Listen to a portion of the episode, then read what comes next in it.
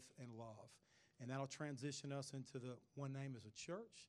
And organizationally, we will officially, uh, we believe, be merged. That's what we're pressing in and praying for.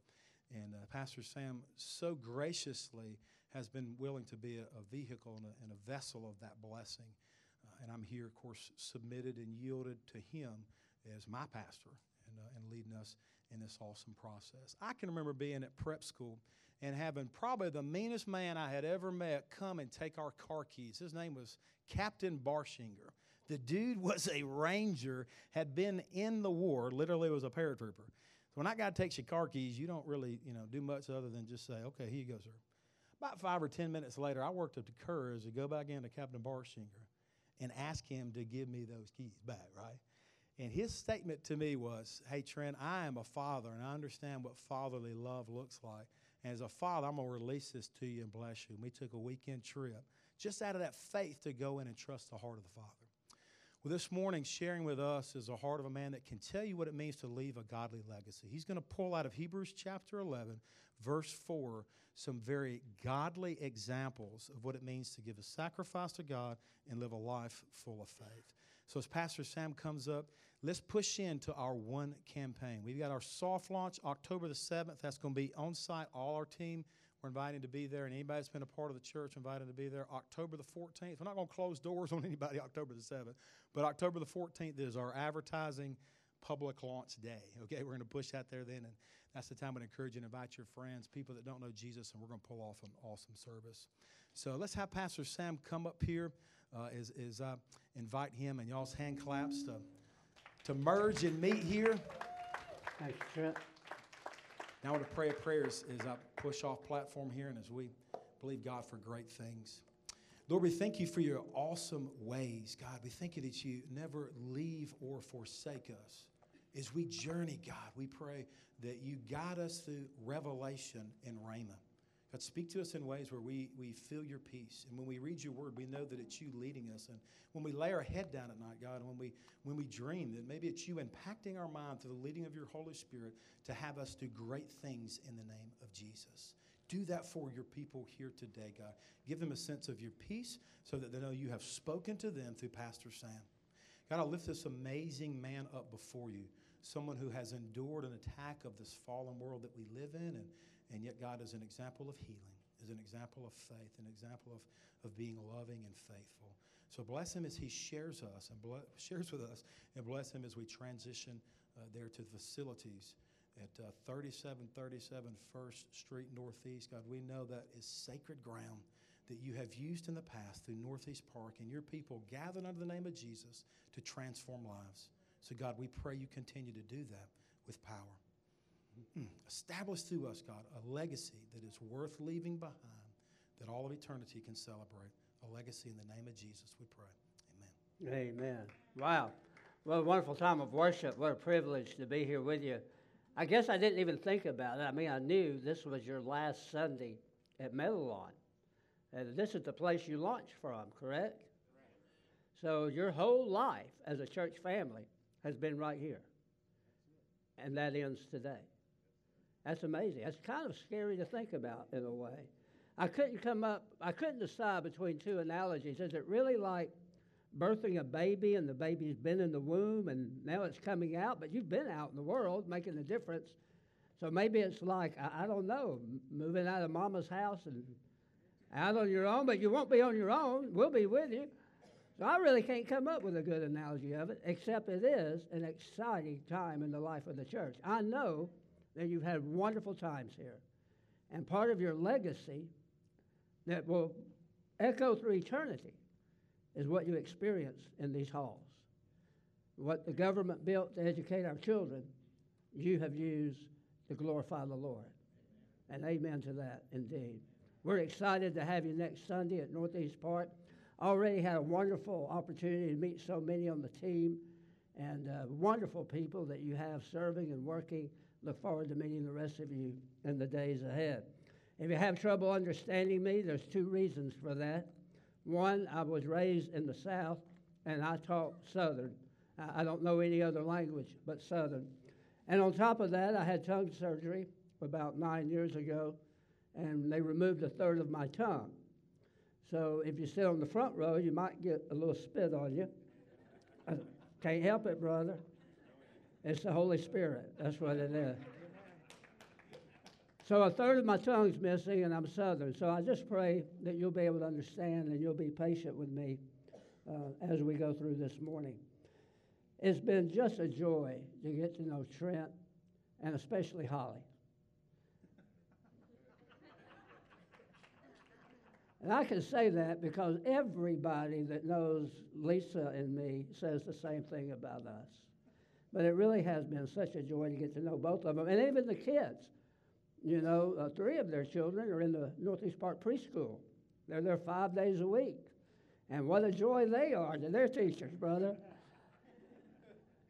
It's been a pleasure to walk the halls and see those children and to see your children. And have you ever heard somebody say, "Oh man, your child looks just like you"? I used to hate it when people would tell my son that. I thought, man, he looks a whole lot better than I ever did. But we say that. Maybe you go see a baby in the hospital or when it first comes home, or you meet a family and you see their children and, and you say, oh, man, I can see their family resemblance. Your child looks just like you. And you know what? Sometimes, uh, often, it's actually true. We grow up to look like our parents or, or maybe our grandparents. I was told when I was looking for a wife, don't look at her mother, look at her grandmother. One of her grandmothers is what your wife will look like later on in life. And you know what? It's true, at least in our case. And so I've looked through the years. It's amazing how often that happens. Something passes down from one generation to the next. It even impacts the way we look outwardly to the world. You know what I think? I think it impacts us inwardly also. You don't even have to know who your mom or dad was, but you got a lot of them in you. In fact, you've got all your DNA. Half of it came from your mom, and half of it came from your dad. And there's nothing any of us can do about that. In some cases, we rejoice, and some we don't.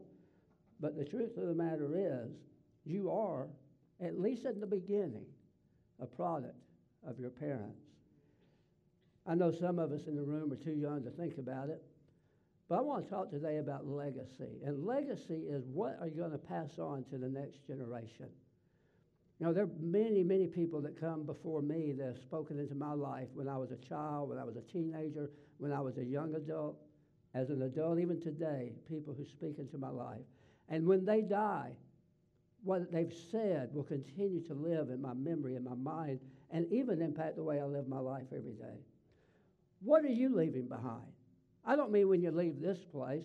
Hopefully, great memories, good relationships with some of the staff, a lot of victories that you've seen Jesus bring in people's lives. I mean, what are you going to leave behind when it's your time to leave this earth?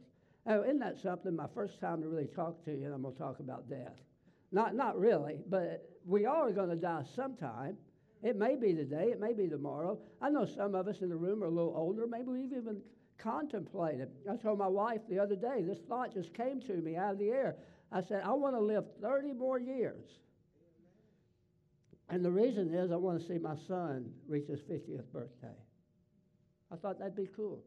So just last week, I set a goal to live till I'm 84 years old. Now I have no control over that. And I may get in my 70s and say, Lord, this is enough. Take me now. I don't know. But when I'm gone, what will I have left behind? There's an interesting verse in the Bible, and it's Hebrews chapter 11, verse 4. Let me share that verse with you. You have it on your screen. By faith, Abel offered to God a better sacrifice than Cain. I'll tell you what, I'm going to read your translation. It was by faith that Abel obeyed God and brought an offering that pleased God more than Cain's offering did. God accepted Abel and proved it by accepting his gift. And though Abel is long dead, look at that. Though Abel is long dead, we can still learn lessons from him about trusting God. Let me read that last part out of a different translation. Though he is dead, he still speaks through this, his actions and his offering that he gave to God. You know, intentionally or not, each of us is going to leave something behind when it's our time to go. Then maybe we're way too young. We're just trying to figure out who we are and what we're going to do with our life to even begin to think about what we're going to leave someday when we die. But let me tell you something. And this is a statement. Do you take notes? I encourage you to do so. Here's a statement, and I'm just going to say it the way we said it in the mountains, and then I'll give you the proper way to say it. In the mountains, we would say it this way If you'll live now like most people ain't, you'll be able to live later like most people can't. If you'll live now like most people will not, you'll be able to live later like most people cannot. Talking about thinking now about the legacy your life is going to leave behind. Others are going to come after you. You may have kids, you may have family. You have a faith family. You're going to have coworkers, friends along the way. You're going to have a community and a church in which you live and function and work. What are you leaving behind? What are you going to pass on to those who come after you? Because that will be your legacy. Here's the interesting thing you get to write your legacy while you're still living. You get to invest in you and in others in such a way that what you pass on, you determine while you're still alive. That which you pass down will be your legacy. So, what are you passing down? The generations that will come after you, or the others that you're dealing with and trying to bring to the Lord and then disciple them. What is your legacy? Here's something this verse tells us you do not stop having an impact just because this physical body dies. See, the Bible says that Abel, though dead, is still speaking. And here we are, thousands of years after the writer of Hebrews wrote this book, and Abel is speaking to you and me today. He's teaching us, I'm going to give you three words about how to have a legacy that's important, that's eternal, that has value in the eyes of Jesus, the kind of legacy that all of us who walk with Him should want to have, and how to have that kind of legacy so that we really do impact those in a positive way that come after us. You will keep speaking, your life will keep talking even after you're dead. Let me give you an example. When I first came to Northeast Park, one of our elder members was in the VA hospital. He was sick, not doing well at all. I didn't know anybody, I was brand new. I didn't know the man that was in the hospital. I just knew I needed to go see him. So one of our deacons, one of the oldest men in our church, called me up. He said, Pastor Sam, if you want to go see brother so and so, I'll ride with you and introduce you when we get there. I thought, great, somebody kind of paved the way. So little Bob, we called him. There were two or three Bobs in the church, and little Bob was little, tiny little petite man. Uh, he died about two months ago. Just a great, great individual. But here's what happened. He came to my office. We got in my car from Northeast Park out to the VA. It was a nice long ride. Here's what I discovered about Bob Bob loved to talk about Bob. He loved to tell stories from his past. Now, this was actually a good thing because Bob had some incredible stories.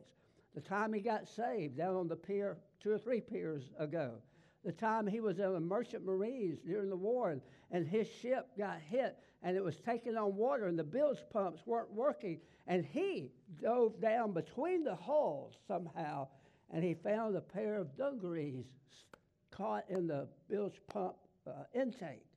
So he had to pull them out and he saved the ship. Bob has some incredible stories but bob didn't know when to stop from when we got in the car we parked at the VA. We went in the lobby. We asked for the room. We went up the elevator, down the hall. Bob did not stop talking till we walked in the man's room. I wondered, am I going to get to even talk to the man I'm coming to visit? But Bob, as soon as we walked in the room, Bob was quiet. He made the introduction and he stood still the whole time. I thought, that's all I have to do. I have to take Bob to the hospital room. He won't say a word. I thought, thankfully, you know, this visit, it, it broke Bob's story. Oh, no. as soon, I'm not lying to you, as soon as we walked, isn't that a stupid thing for a pastor to say? I'm not lying to you. As soon as we walked out into the hall, he started right back up, didn't miss a beat. All the way down the hall, all the way down the elevator, all the way out to the parking lot, got in the car on the way out to the VA back on 22nd Avenue in the day, right there at Highway 19, there used to be a Long John Silver's, if you remember that. I think it's a Starbucks now. We had passed that on the way to the VA, and he had paused just long enough to say, Hey, let's have lunch there on the way back. I've lived here long enough now to know there are so many good seafood restaurants. but at the time, I was the new guy, and he was going to pay. I was going to take him where he wanted to go. So we got in the car at the VA to leave. He's talking. He talked all the way back. I pulled in there at the Long John Silver's, and I parked. And here's what I thought I'm just going to sit here. I'm going to see how long Bob will talk before he wants to go in and order lunch. 45 minutes later, 45 minutes later, I said, Bob, you want some lunch? He never stopped talking. Bob, though, when he died, his stories died with him. But did they? Because he told me, he told others in our church family, told countless others in his extended family. Bob died physically. His body died a few weeks, months ago. But his impact, his legacy, look, you've just heard about him today. Now, you don't know all about him, but he is passing on much. He has a wonderful legacy. Doesn't have a perfect family, doesn't have a perfect life, but he has an incredible legacy. He's making an impact. Even though dead, Bob still speaks. The Bible says, even though dead, Abel was still speaking. He spoke enough that the writer of Hebrews included him in chapter 11. Do you know what Hebrews chapter 11 is? Somebody said it. Hall of Fame of Faith. Absolutely. We have the Football Hall of Fame, the uh, Baseball Hall of Fame, the Basketball Hall of Fame, the Hockey Hall of Fame. Do they have a Soccer Hall of Fame yet? Oh, they'll have one. They've got a tennis Hall of Fame. They've got a Hall of Fame for everything. We even have a Hall of Fame of faith, and it's Hebrews chapter 11. These are the men and women of the Old Testament that the writer of Hebrews said were worthy to be included in a Hall of Fame of people with faith. So when we look at chapter 11, verse 4, we read of Cain and Abel. Abel offered to God a better sacrifice than Cain. Now, the story of Cain and Abel, if you know it, that's almost as old as the story of creation itself. It's way back there at the beginning of the Bible in Genesis chapter 4. Cain came to God, and he offered an offering of grain, something he had grown. You know, Cain's offering is actually the first recorded offering in the Bible. But God rejected Cain's offering, which makes it also the first rejected offering in the Bible. It's interesting that the first recorded offering is also the first rejected offering. God rejected Cain's offering because of the evil in Cain's heart. We see that in Genesis chapter 4. Abel's offering, though, Abel offered an animal from his flock. He killed an animal, he offered it to God, and God accepted Abel's offering. Did I get that backwards? Showing us that Abel's heart and life were pleasing to God. Now, it is true that Abel's offering foreshadowed the need of a sacrifice to pay for sin.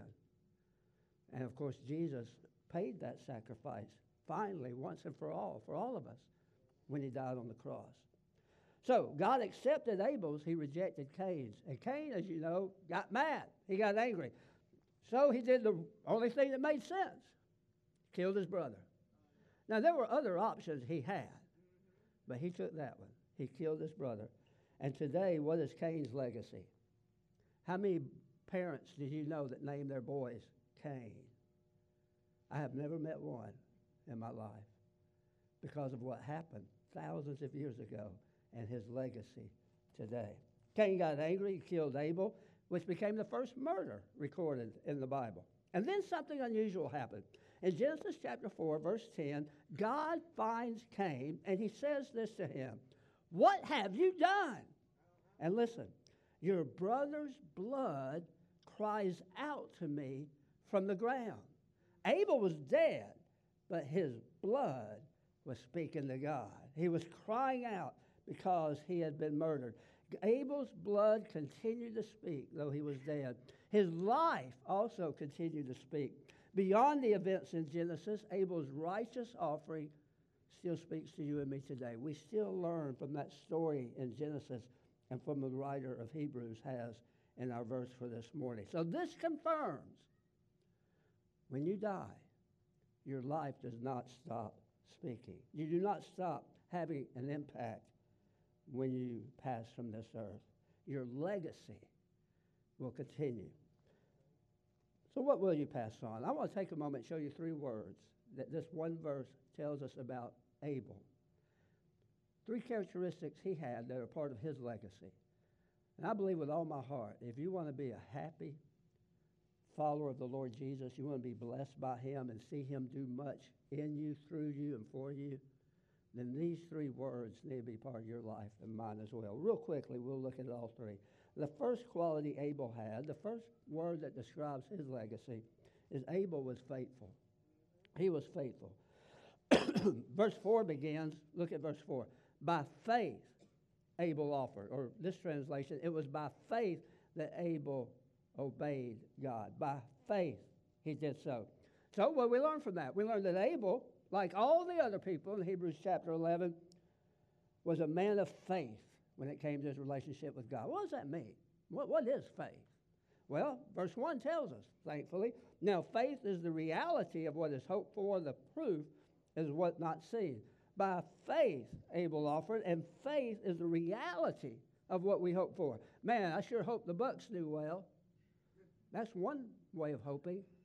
But faith is not that kind of hoping. Gee, I hope there's a God. I, I, hope He loves me. I hope He forgives me. I hope I get to go to heaven. That's not walking with Jesus at all. If you're hoping, you may not be saved. Because to know Jesus is to know. It's a hope that is confirmed, that is sure, that is confident. Faith is the reality of what we hope for, the proof of what we don't even see. We don't see the wind, we see the result of the wind. We see the action caused by the wind. We don't see necessarily the spirit world all around us. I don't see heaven right now. I don't see Jesus at the right hand of the Father interceding for me and you and all his children. I don't see the mansion he's preparing for me. By the way, mine's on a beautiful sea. It's got a dock, and there's a beautiful sailboat right down there. By the way, as I get to know y'all, if any of you have a boat, I, would like to minister with you. So please keep that in mind. We don't see all the spiritual, but we believe it. We know it to be true. That's what faith is. It's not just hoping, it's knowing, it's trusting, it's believing. So we have a faith that is proven. We've experienced Jesus. If that's not enough, we have testimony from others that prove the faith that we hold dear. If that's not enough, we have those who've come before us that poured in our life their testimony, like little Bob's testimony of what God had done in his life over and over and over again. And if that's not enough, we have the Hall of Fame of Faith. Just read this one chapter, Hebrews chapter 11, and learn from these people what it is to walk by faith in Jesus Christ. And if you get really interested in one, every one of these, their story is back over here in the Old Testament. Read it, learn from it, and you will learn what it is to be faithful. As Jesus' disciples, we don't live by a blind faith. No, sir, we live by a sure, confident, proven faith. That's how Abel lived as a faithful man, the Bible tells us. You and I must do the same. So let me ask you this Are you a person of faith? Do you trust in the Lord? Do you believe in the Lord? Do you know that you know that you're saved and going to heaven? Is that something you're passing on to those that'll come after you? I had people tell me before, well, Pastor, I go to church, I sing, I teach a class. I take up the offer. I do all sorts of things. Friend, that's great. All those things are important. But that's not a relationship, that's religion. What kind of faith are you really passing on? Abel had a faith that we're still reading about today. May your legacy and my legacy be one that shows we were faithful. The second word for you is obedient. As the verse continues, the writer says, By faith, Abel offered to God a better sacrifice than Cain. In the Genesis account, listen, we have no record of any offering being given until Cain and Abel one day went and gave theirs. Who taught them to do that? Who told them they should? Now, people speculate that maybe after the Garden of Eden, Adam and Eve gave offerings to God as part of their worship, but the Bible doesn't actually say that. That's just speculation. I mean, it makes sense. Maybe that's where they came from. But here we have two brothers doing something that the Bible doesn't record ever being done before, deciding on their own at about the same time to give an offering to God. And so they do so. Abel was obedient in his devotion and love for the Lord. He went out and he got his choicest animal out of his flock. That cost him something. It was highly valued. See, with Cain, he just took some wheat. He just took some grain. He just took some vegetables or whatever he'd grown, but he had plenty more just like it. But Abel took something he counted as costly, and he lost it as he gave it to the Lord. He didn't have it anymore. That was obedience. Let me ask you something. What have you done which will demonstrate to those who come after you that you were willing to be obedient to God no matter the cost? Now, I hope you have something you can think about. I have a son, he's 21, he's a senior at the University of Central Florida, the national champs last year in football. I don't care what you think, they were the national champs. They even put it up in their stadium. And by the way, yesterday when they blew Pitt out of Florida, they showed the stadium, and there it said at 2000 whatever national champs. I think I got off track there, but that's an important point. My son's a senior over there at the National Championship School, known as UCF. We were married 11 years. Doctors told us we couldn't have kids. And then God said, I think you can. And we did. That's a little bit of an interesting story. I'll tell you since my wife's not here. I was in seminary at the time. Well, she loves to tell it. I'm the one that really doesn't like it when she says it sometimes. We were in seminary at the time. And a hurricane, just like recently, we were in Raleigh, North Carolina. And you hear of a hurricane hitting the beaches of North Carolina, you think, man, we're so far inland, what could possibly happen?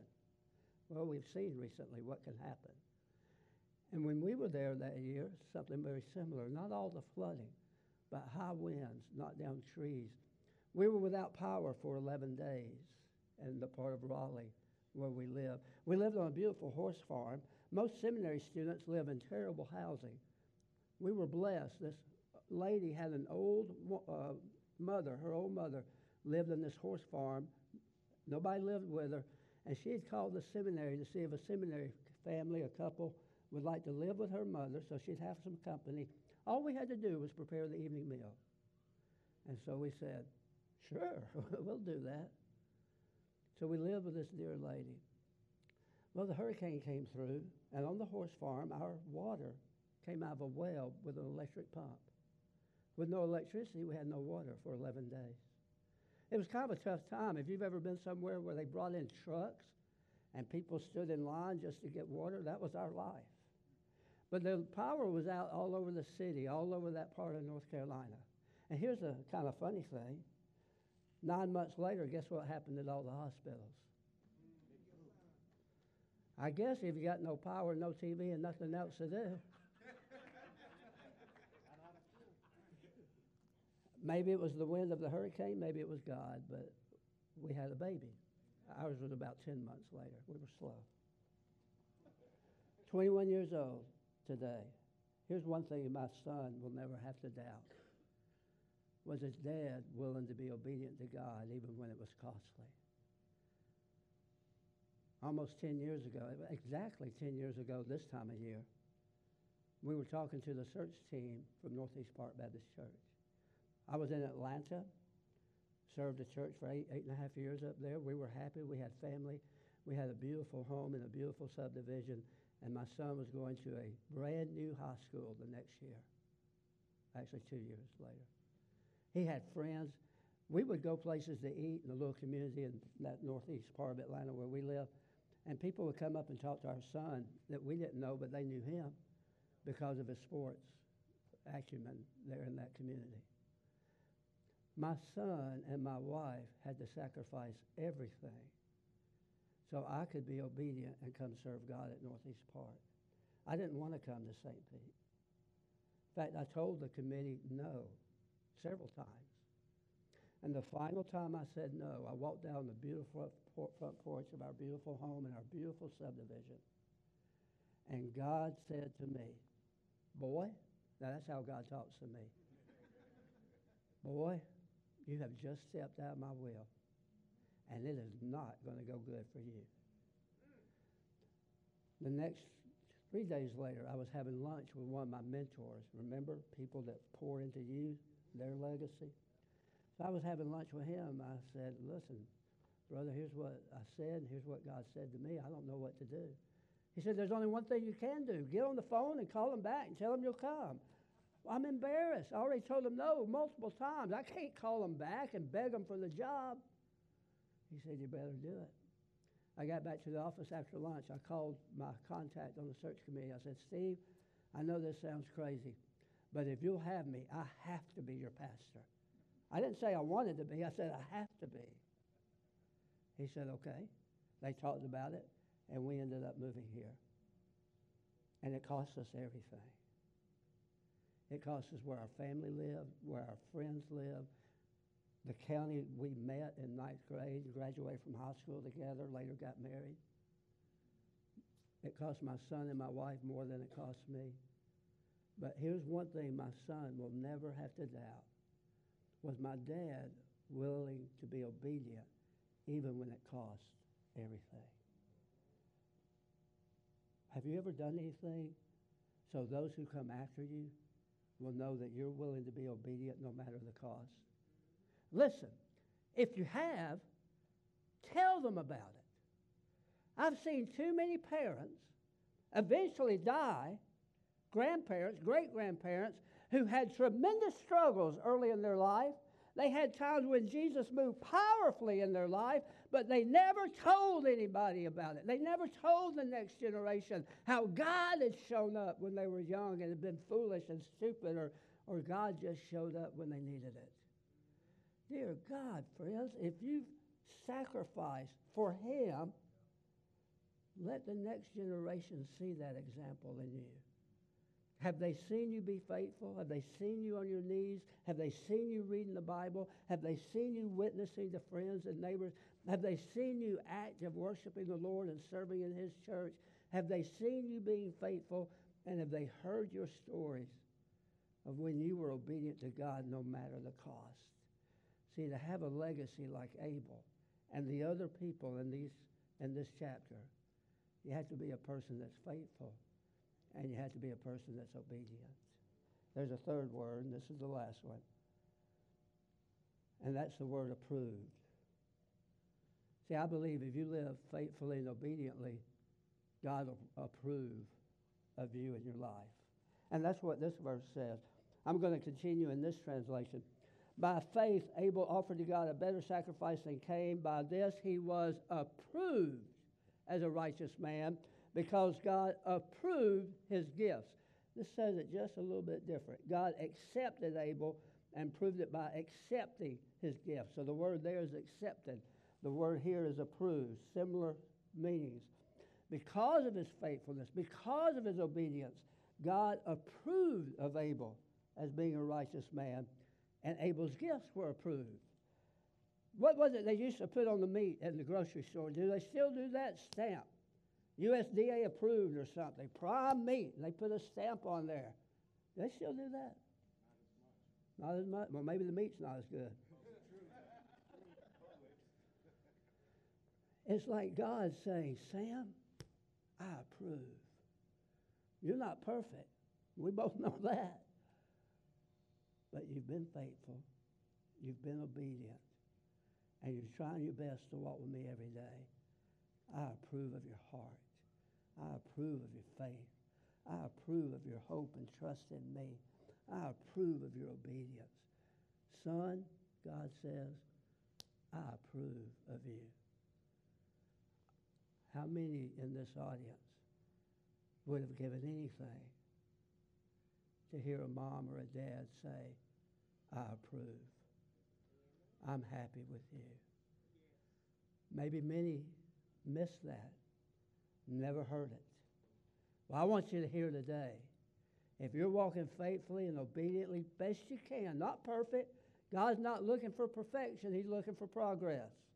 Are you maturing in your faith? Are you getting better at walking faithfully and obediently as the year goes by?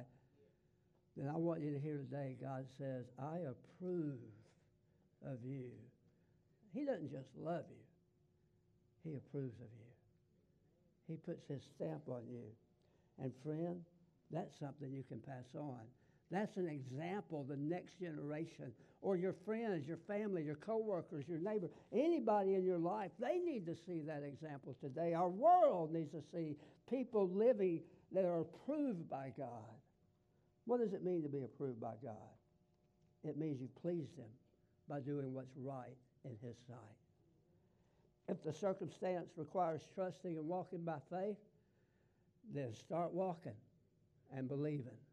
Get to it. If the circumstances require you to wait and be still and be patient, then wait. Be still. Be patient. Don't strike out on your own. I can do this. I can figure this out. If God says wait, amen. Wait. Be patient. That's what it is to be approved. It's to live in a way that you please the heart of God. Now, I know some people are thinking, Pastor, you don't know my life. You don't know what I've done. There's no way I could ever please God. I want to point you to something that happened 2,000 years ago. The Son of God died on the cross, and he had an agonizing death. His body was broken. His blood was shed. His head was pierced. Nails in his hands, his feet, a sword in his side. You know why he did that? Because he loves you and me. And if we'll believe that, and then begin to try to walk in this new relationship with him and be faithful to him and, and just be obedient, just do what he says, that he not only loves you, he approves of you. And that takes into account whatever you've done in the past or yesterday or even this morning. He loves you and me that much. If you need help, further help, understanding what it is to be faithful, obedient, and approved by God, you've got a whole list of names here in Hebrews chapter 11. Because if you go to verse 39, the next to last verse, here's what the writer said. All these, all these people in this chapter, all these were approved through their faith. Friends, you can be approved when you're faithful and obedient. Read their stories because even though they're all dead, they still speak to us and we can still learn from them. The question now is this What will those who follow you learn from your life? What will your legacy be as a follower of Jesus? What they see in you, what they hear you say, the stories you share, will it help them learn to be faithful and obedient? Will it show that they're approved by God? Let's pray. Father, we thank you for this time in your word. We thank you, God, that you do love us. And God, you loved us way before we were worthy of it. In fact, we're not. We're not today. God, you loved us when we were filthy sinners living in the cesspool of our lives. And you love us today. Father, I thank you that you've taken our sin away. It breaks my heart that you put it on Jesus. But he willingly paid my price. And for that, I give you glory and thanks. God, I thank you that we can walk faithfully. We can grow in that. We can learn in that. We can get better and better as the years go by.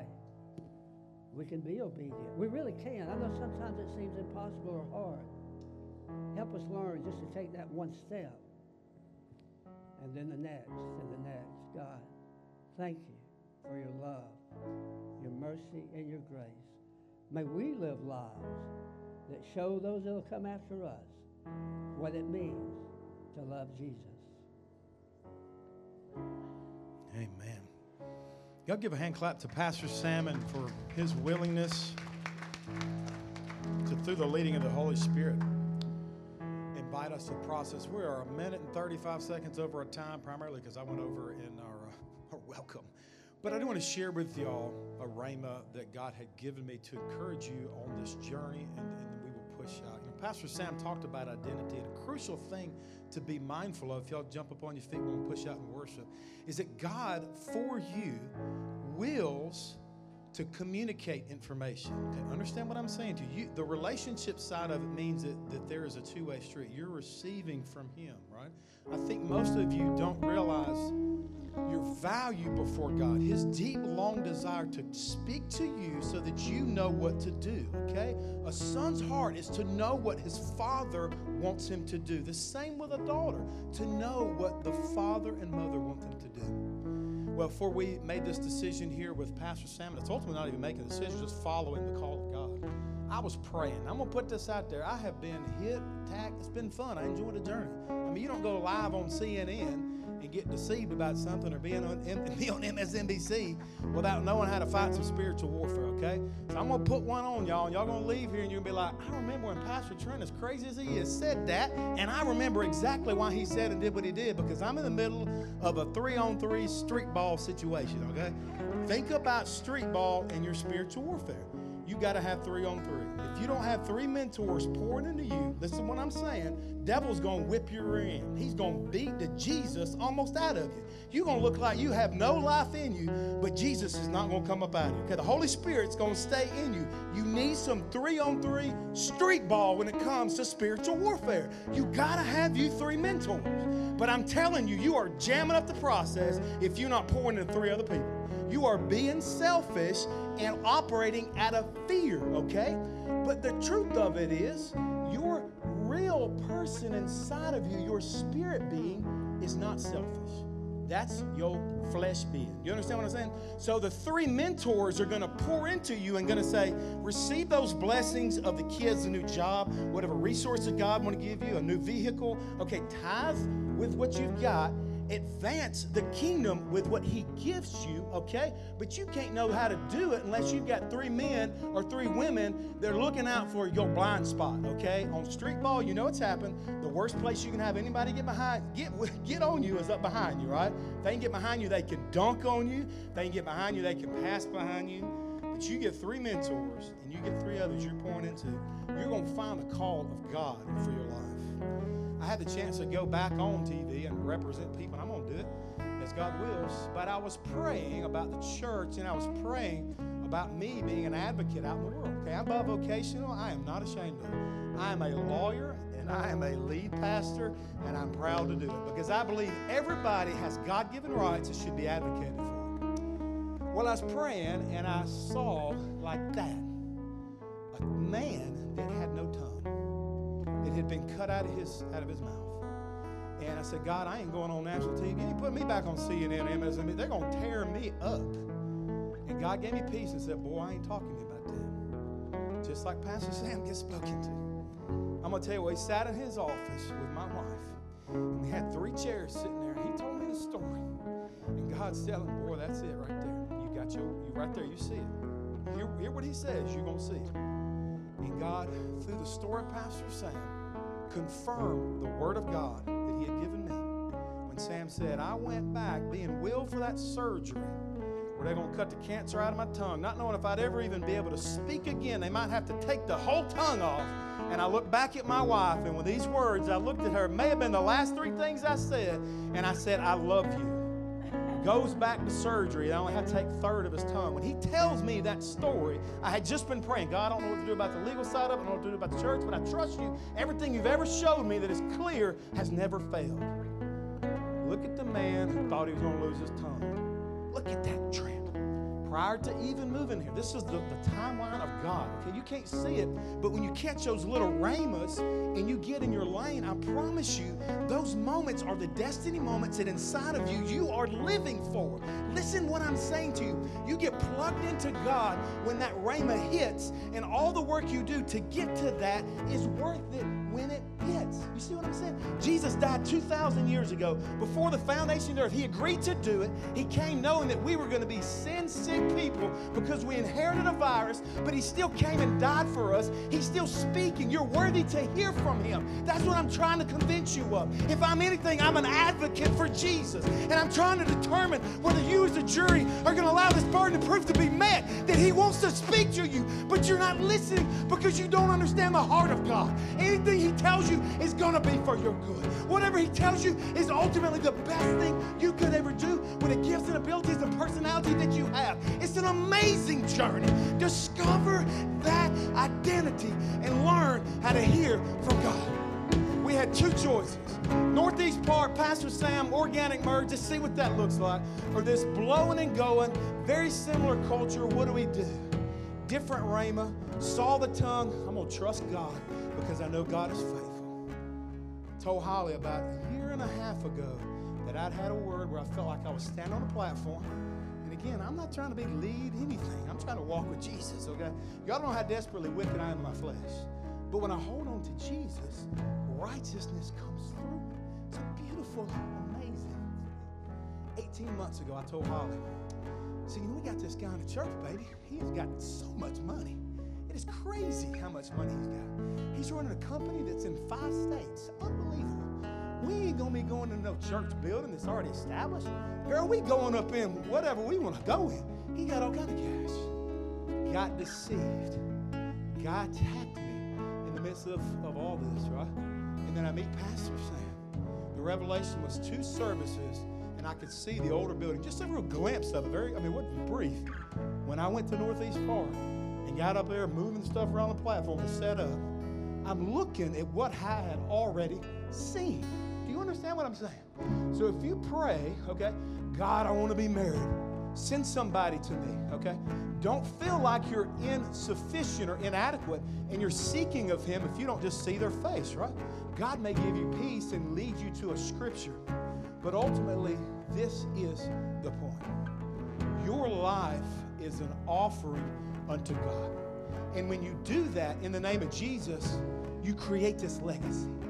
It, it lives beyond you because you're seeking what does that two service look like in that building that you know, I was hoping to have you know brand new what does it look like to see somebody with a, cut, a tongue that could have been cut off what does it look like to avoid that person because if I make that decision despite it looking great our people are going to get hurt because I know something's going on that has not yet been exposed that's walking in relationship and you do that for the duration of your life and you'll have a legacy that for all of eternity you can be grateful that you left because you left it for Jesus. He gives you your reward and you throw it back at Him. Don't make that your idol. You're already born again. Such a beautiful, amazing process. So, Church of the Coast, here's what I'm inviting you to do with me. Stay all in if you're all in. If you ain't gone all in, and I'm not talking about with me, if you have not gone all in in your relationship, not with Pastor Sam, Dr. Gabriel, if you hadn't gone all in relationship with Jesus, that's your first start right there. Because you don't even know what I'm talking about right now. It sounds insane to tell you that you can hear from God. It sounds foolish. But when you receive Jesus as your Lord and Savior, when the three on three happens, your mentors will speak to you. You'll know God's speaking to you through somebody. You'll have dream revelation, you're the Word, and this will all make sense. With every head bowed and every eye closed, every eye closed, I want to pray as we push up and get everybody the opportunity to make a decision for Christ if they've not done that. Very basic, very easy to do. You know, as I would be convincing a jury to sign off on a jury verdict, there's only really, hey, I'm guilty or I'm not guilty. I'm guilty of, Lord, straying and consciously knowing that I did from your design and purpose, or I've never done that, God. Never done that. I'm going to tell you what, you, nobody can check that box except Jesus. If you check that first box today, I want to ask you to consider Christ as your Lord and Savior.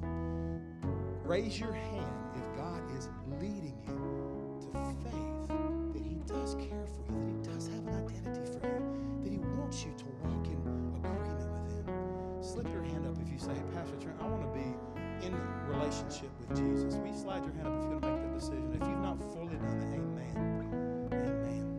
For those of y'all who don't know your identity, I want to pray for you as we push out of here. And again, I'm sorry, we're 11 minutes over. We're going to cut this in worship short. I want to pray for y'all as we, as we push out of here. God, we thank you that you love us. We thank you that you've, through the power of your Spirit, God, you've given us new life. Thank you for this teaching through Pastor Sam, God. Thank you that you're so good that you would give even Abel a stigmata to protect him in this fallen world. That's how loving you are. But we thank you that you gave us the ultimate sacrifice through Jesus and that we have blessings through him. So as we push out of this, our final service here at Meadowlawn Middle School, a public place where we came and lifted up the name of Jesus, where no devil in hell can stop us from doing it, we thank you that you let us come in this place and bless these grounds. And I thank you that as every person that leaves here, as Aaron used to bless through Yeshua's future coming, the people of Israel of the Old Testament, God, we lift up and ask your face to shine upon your people. Be gracious to them, God. Give them peace and knowing and understanding that what Jesus did was wrap all this fallen world up with a bow, offer it to God the Father, and say, This is my world. I am King Jesus over the world. Lord, allow that foreordained plan to come to pass in here in the lives of your people. Draw them, help them understand their identity. Let them never be deceived to think it's about them, but to focus on Christ in every area of their life.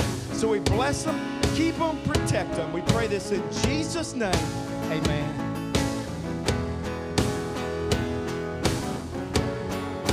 There's nothing, oh, there's nothing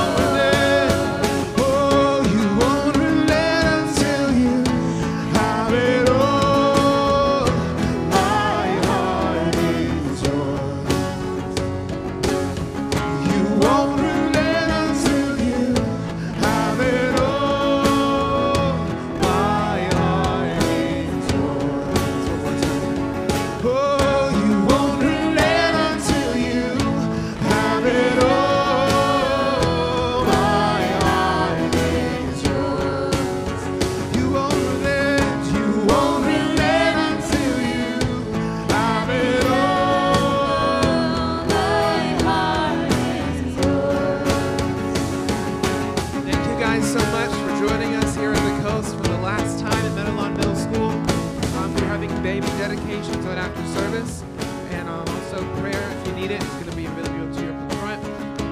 We hope that you experience love and love the experience. Go out and have the best week of your life. We'll see you at the new facility next week.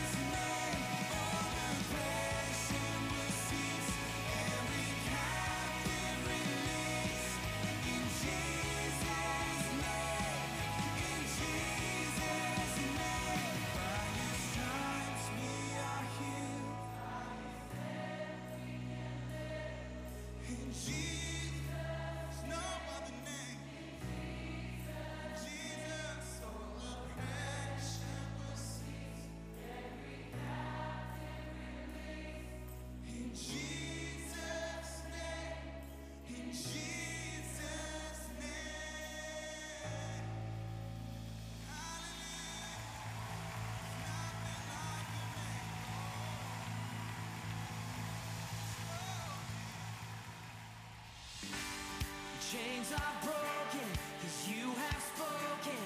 It is finished on the cross.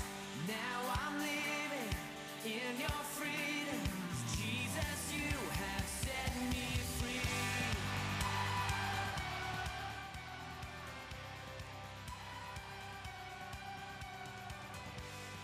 Ladies and gentlemen, please uh, gather up front for the baby dedication this morning. It'll be in about two minutes.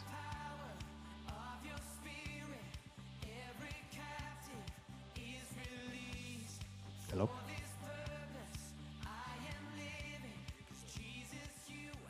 Hey, if y'all have a baby and you can hear us and you're you're wanting to dedicate him, feel welcome to bring him in. We're going to ba- dedicate only baby James today. Honestly, I forgot to send the uh, emails out for this quarter baby dedication. So busy with the uh, with transferring in, but this may be weird. But I'm going to ask Pastor Sam to come do this if he if he would.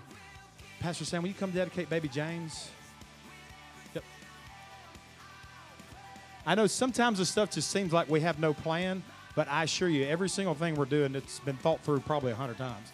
So the baby dedication that we're doing today is part of our our uh, our quarterly events. Every quarter, we have a fifth Sunday, which we don't have growth track, so that's today. Fifth Sunday, no, no growth track.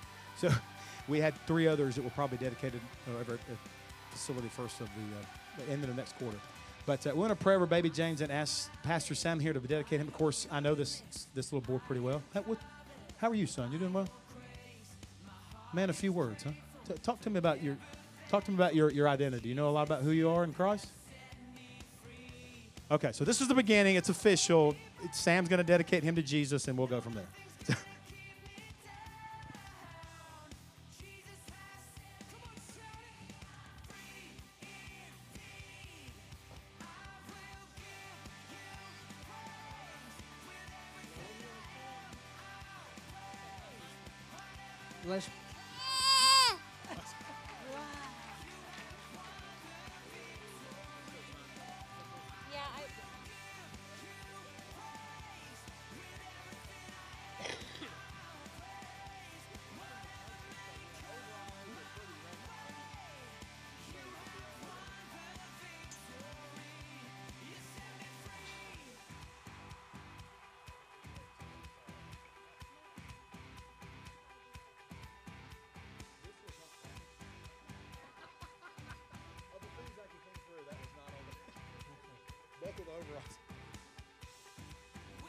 Sounded like a singer to me.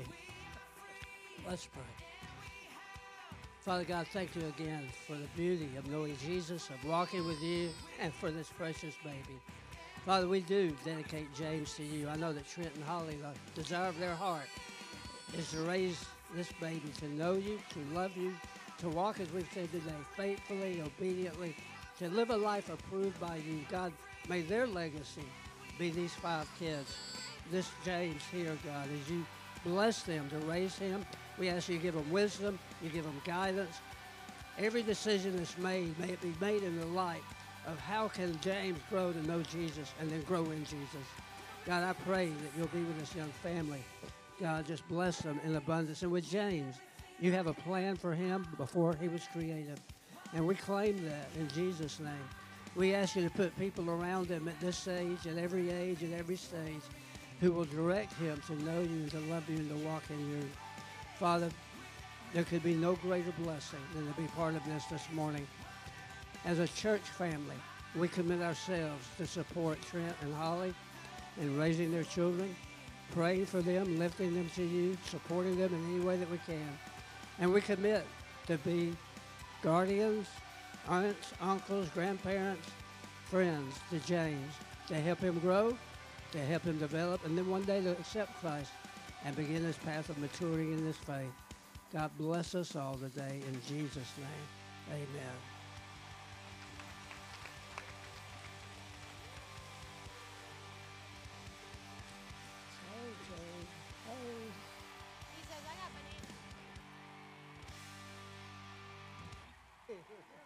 Thank you, Holly.